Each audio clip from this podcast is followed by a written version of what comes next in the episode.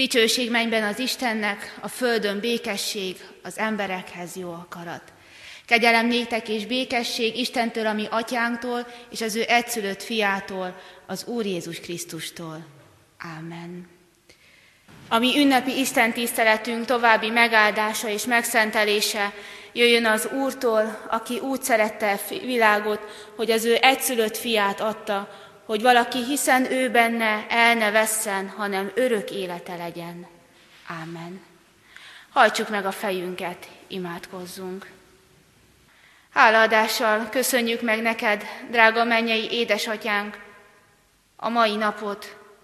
Hálaadással köszönjük meg 2000 év távlatából is azt, hogy a te szent fiadat, az Úr Jézus Krisztust elküldted közénk, hogy emberi testet öltött azért, hogy közöttünk legyen, hogy velünk egy közösséget vállaljon, hogy megmentsen bennünket.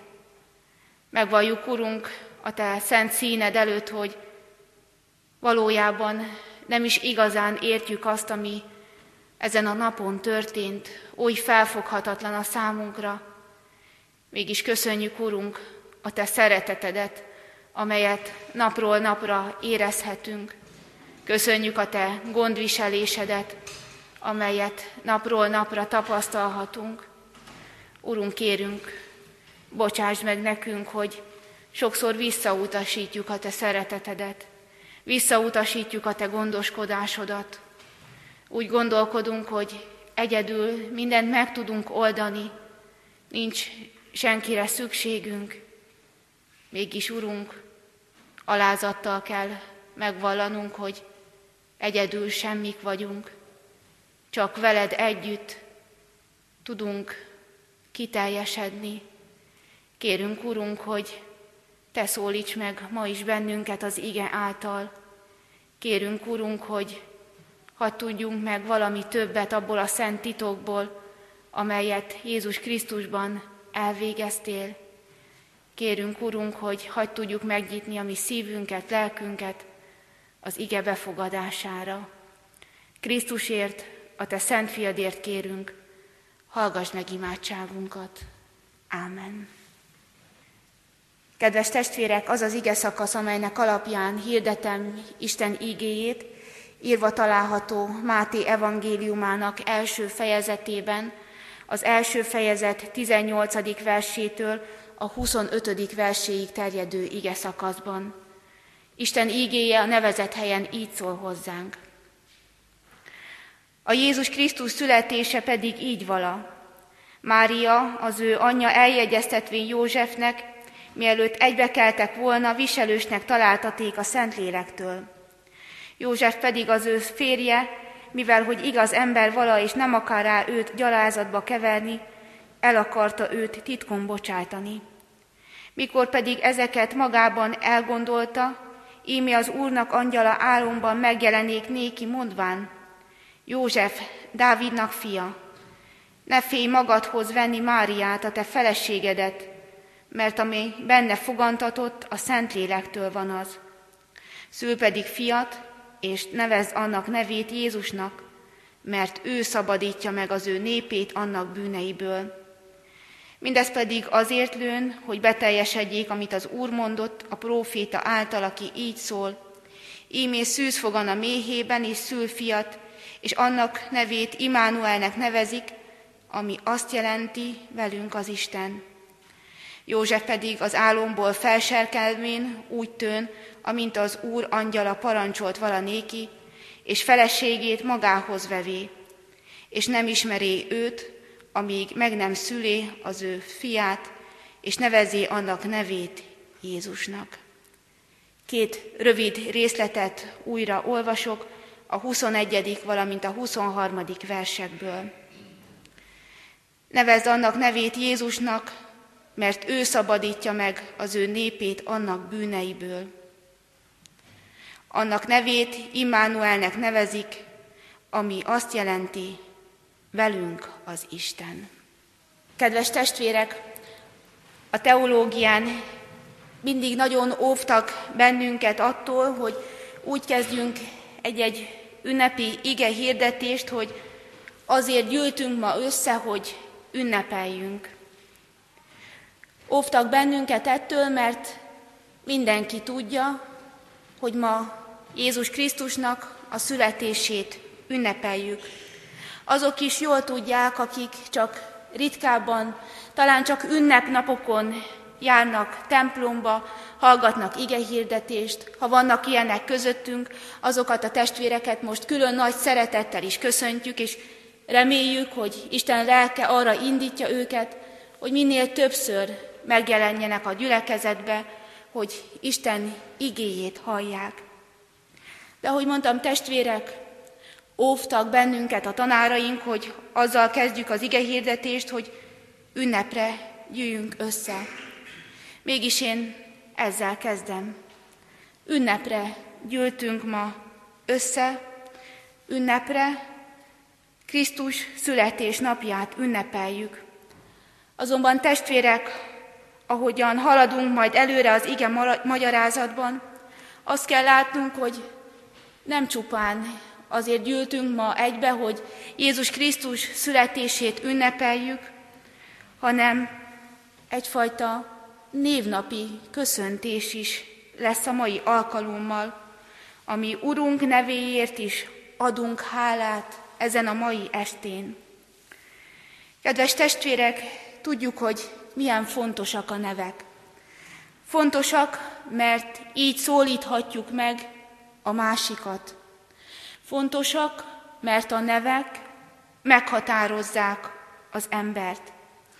Ha egy ismeretlenül, ismeretlenről beszélünk, akkor mi csak a nevéről tudjuk megállapítani, hogy nőről vagy férfiről van szó. A magyar nyelvben a személyes névmás, az ő nem fejezi ki azt, hogy férfi vagy nő az illető, akiről beszélünk, akiről beszélnek nekünk. Fontos, hogy a neve is meglegyen említve, hogy tudjuk, hogy kiről is van szó.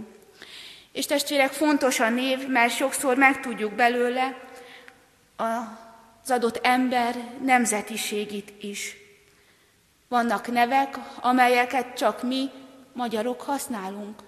Vagy vannak nevek, amelyeket csak mi, magyarok használunk úgy, ahogy használjuk.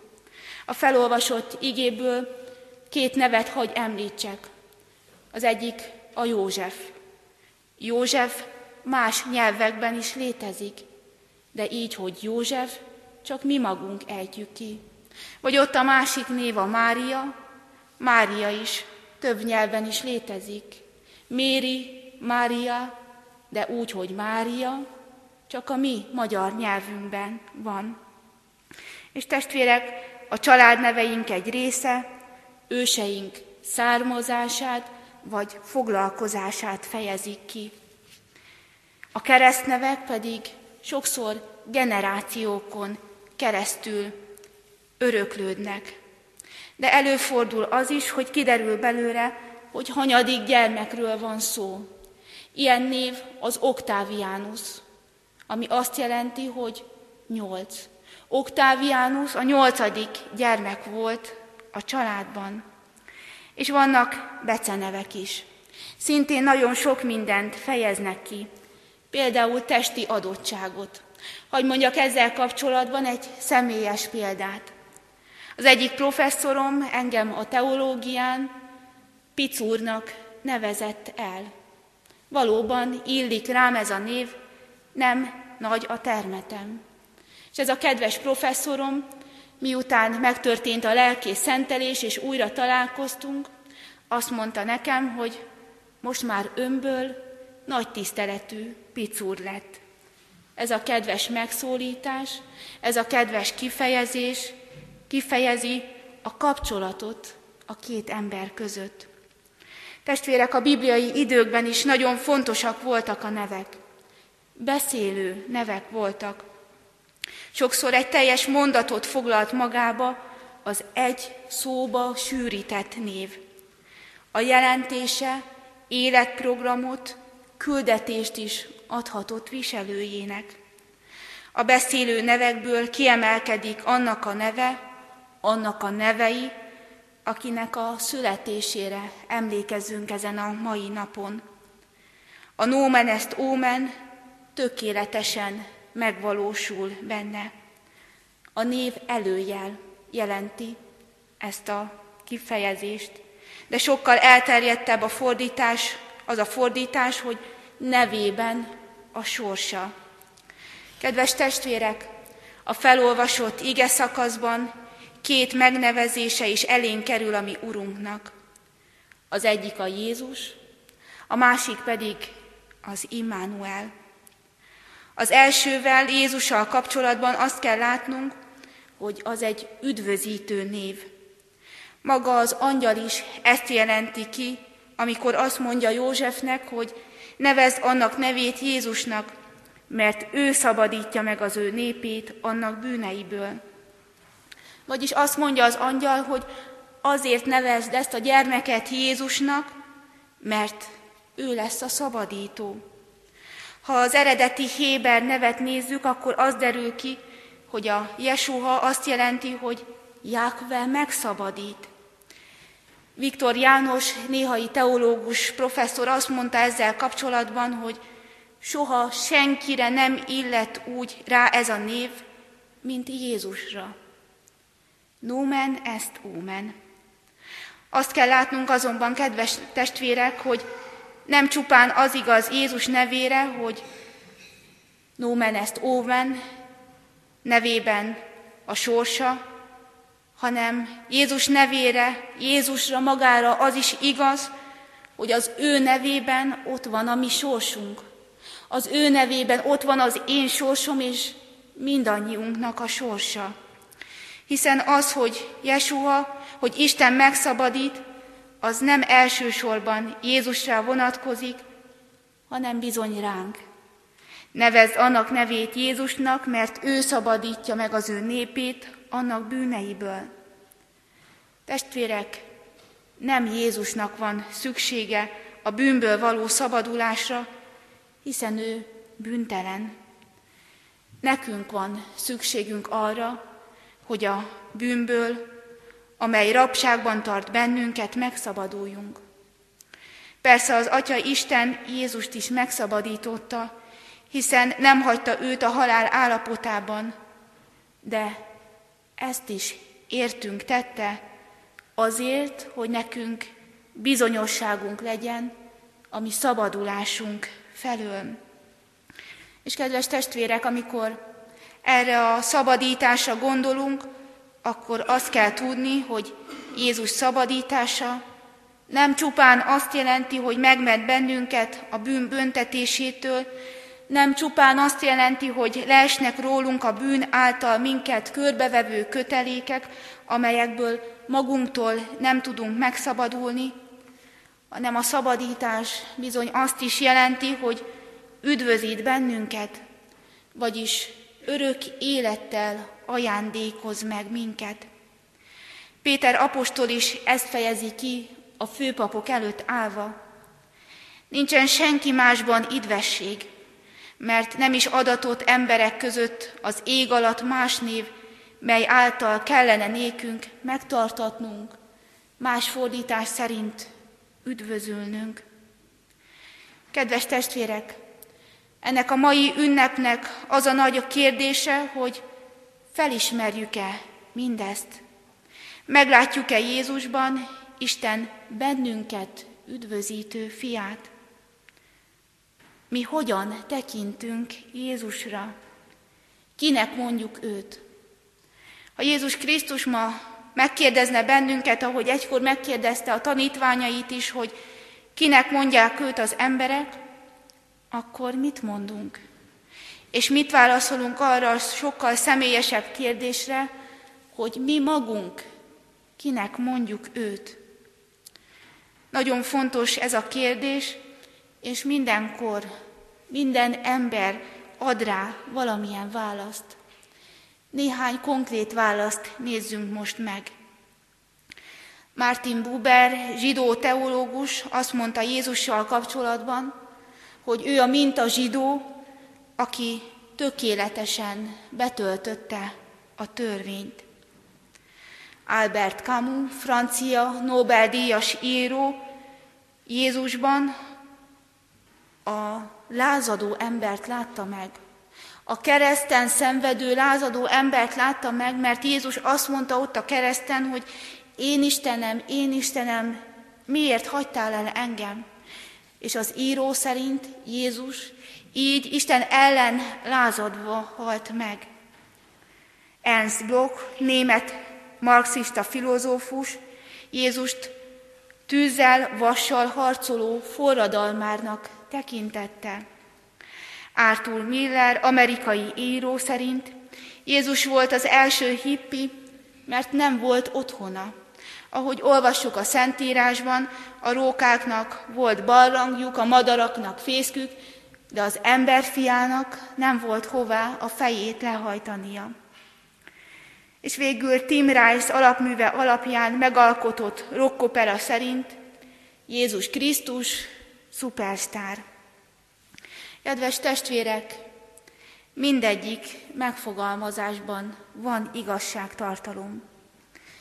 Igaz az, hogy Jézus mint a zsidó volt. Ha úgy tetszik, abban is van igazság, hogy ő lázadó és forradalmár volt. És bármilyen különös, akár még azt is mondhatjuk Jézusra, hogy ő egy korabeli hippi volt, és őt korabeli szupersztárként tekintették néhányan. Mindezek azonban csupán részigazságok. Egy-egy epizódot, egy-egy szeretet kiragadva alkotnak véleményt Jézusról. De kedves testvérek, Jézusra nem lehet, nem szabad így tekinteni. Őt vagy teljesen elfogadjuk, vagy olyan egyrészt igaz, mégis téves következtetésre jutunk vele kapcsolatban, mint a fent említett példák is mutatják. Jézusra csak úgy lehet tekinteni, mint ahogyan az ő nevében is szerepel, hogy ő az, aki megszabadít bennünket a mi bűneinkből, és üdvösséget hoz a mi számunkra.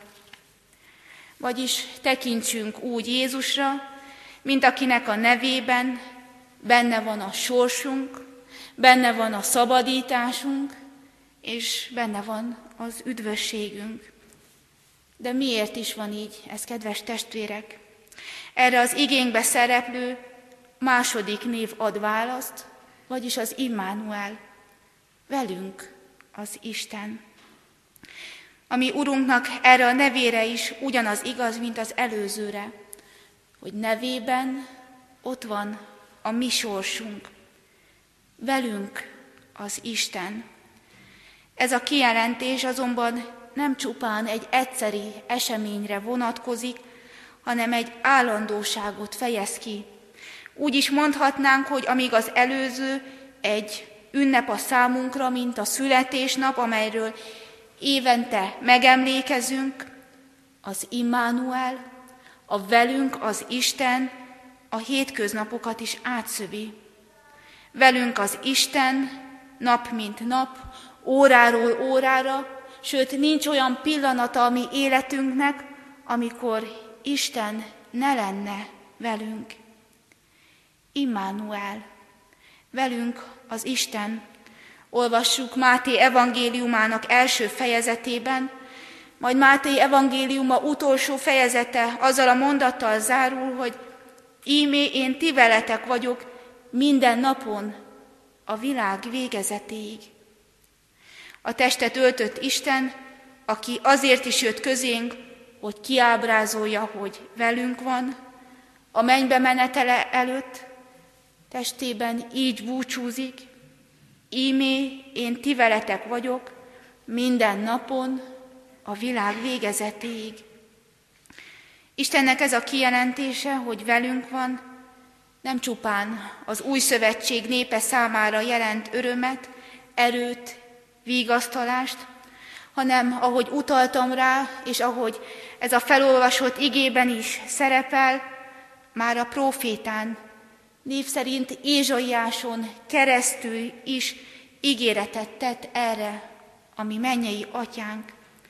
Sőt, sokszor olvassuk azt a Szentírásban, hogy amikor Isten valakit elküld, valakinek valamilyen megbízást ad, akkor azt mondja, hogy vele van. Már Mózesnek is azt ígérte, hogy én veled leszek, amikor azzal bízta meg, hogy a fáraó elé menjen és hozza ki az ő népét Egyiptomból. És ezt ígérte Józsuénak, a bíráknak, a királyoknak és a profétának.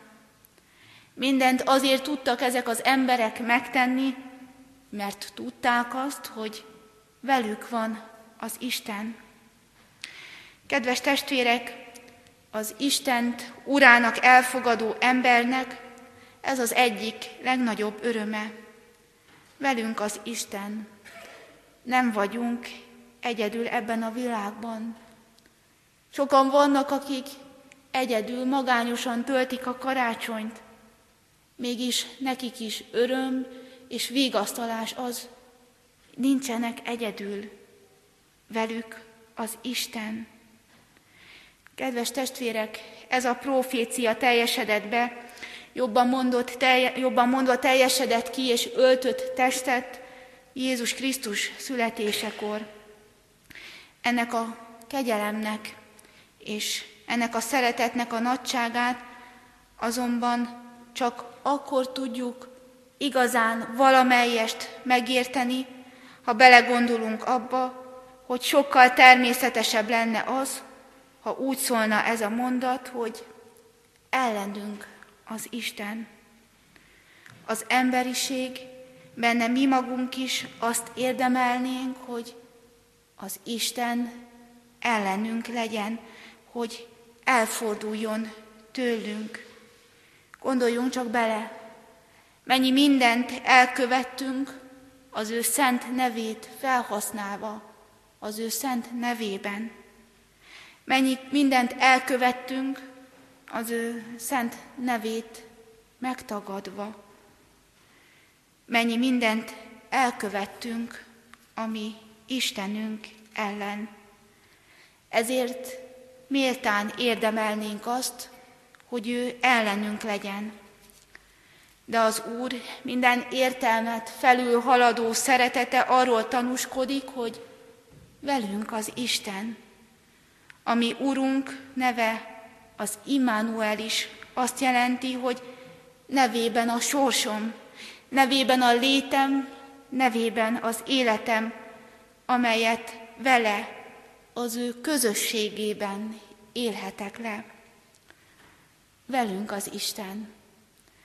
Bár testi szemeinkkel nem látjuk, de az úrvacsorában kiábrázolódik a vele való közösségünk.